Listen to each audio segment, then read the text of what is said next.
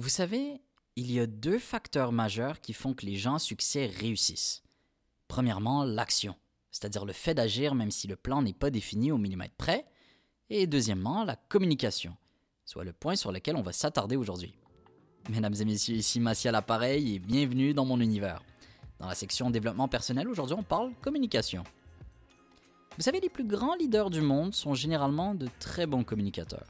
L'art ou la science de la communication est un outil béton en affaires ou dans sa vie personnelle lorsqu'on le maîtrise.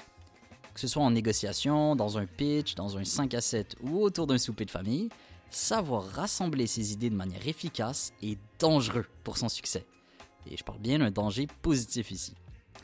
Imaginez le nombre d'idées qui n'ont pu voir le jour parce que le ou la génie qui a eu la dite idée n'a pu transmettre le fondement de son concept à autrui. Non mais imaginez le nombre d'inventions qui seraient aujourd'hui omniprésentes dans notre quotidien si la communication avait été prise en compte. Certaines personnes pensent que c'est un don, que seul un nombre limité de personnes ont accès. Mais entre vous et moi, c'est une excuse pour ne pas affronter le problème de l'apprentissage. Tout comme un sport, un art ou une matière académique, la communication s'apprend et elle se perfectionne. Certaines personnes ont une prédestination ou une facilité acquise, d'autres peut-être moins, mais cela ne change pas le fait que l'effort multiplié au temps rendra ce paramètre complètement négligeable. Alors pourquoi s'y limiter? Quelqu'un de réellement motivé et discipliné pour apprendre la communication pourra facilement dépasser quelqu'un qui a supposément le talent, mais trop d'ego pour perfectionner son don. La communication est aussi un vecteur prédominant au charisme.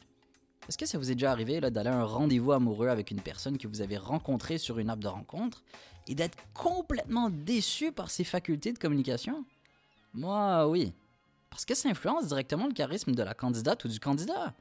En observant les photos de la personne sur le réseau de rencontre, on idéalise plusieurs choses à son égard, dont ses facultés de communication. Et quand notre prince ou notre princesse n'a pas la voix, le timbre, le rythme, le débit ou l'intonation qu'on s'imaginait, eh bien on est déçu. Mais ce que ça démontre, et ça c'est très intéressant, c'est que l'idéal de communication est enfoui à l'intérieur de chacun de nous qu'on soit bon ou moins bon en communication.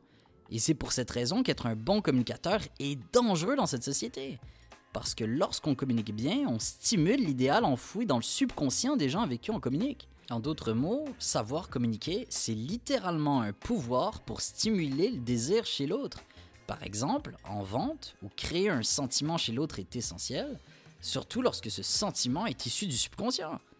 Bon, là, il y a plusieurs gens qui vont me dire, mais, si concrètement, comment j'apprends à bien communiquer? Eh bien, vous pourriez facilement googler comment bien communiquer et trouver des milliers d'articles qui segmentent la communication en plusieurs éléments, comme le débit, le volume, le ton, etc. Mais au final, selon moi, c'est pas ça qui va drastiquement améliorer votre sens de la communication. Donc si je peux me servir de ce podcast pour prendre une approche concrète plus originale, alors je vais le faire. Concrètement, si vous voulez améliorer votre communication très rapidement, vous devez parler plus souvent.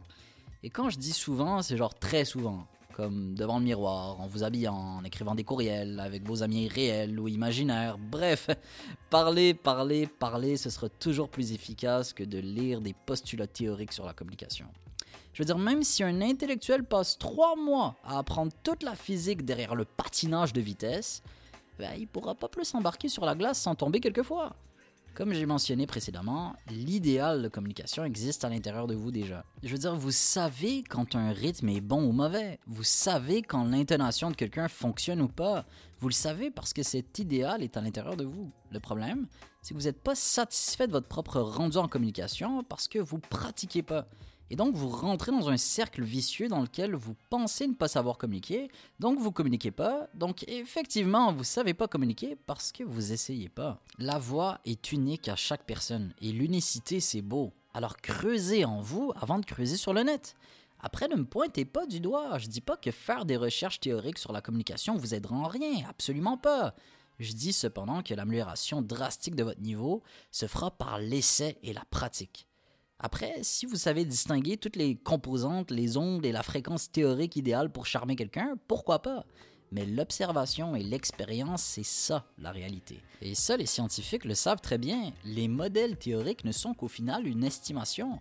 En pratiquant, en parlant tout seul, avec des gens, et surtout en ayant confiance de continuer à pratiquer, c'est les gens qui vous feront remarquer qu'il y a quelque chose d'unique avec votre voix qu'ils n'arrivent pas à expliquer la théorie n'arrive pas à expliquer non plus. Ça doit être quelque chose dans notre subconscient qui nous unit tous, je sais pas. Là-dessus, j'espère que ce podcast vous a donné envie de parler tout seul devant le miroir et je vous souhaite une excellente journée. C'était Massy en direct de son univers et à bientôt.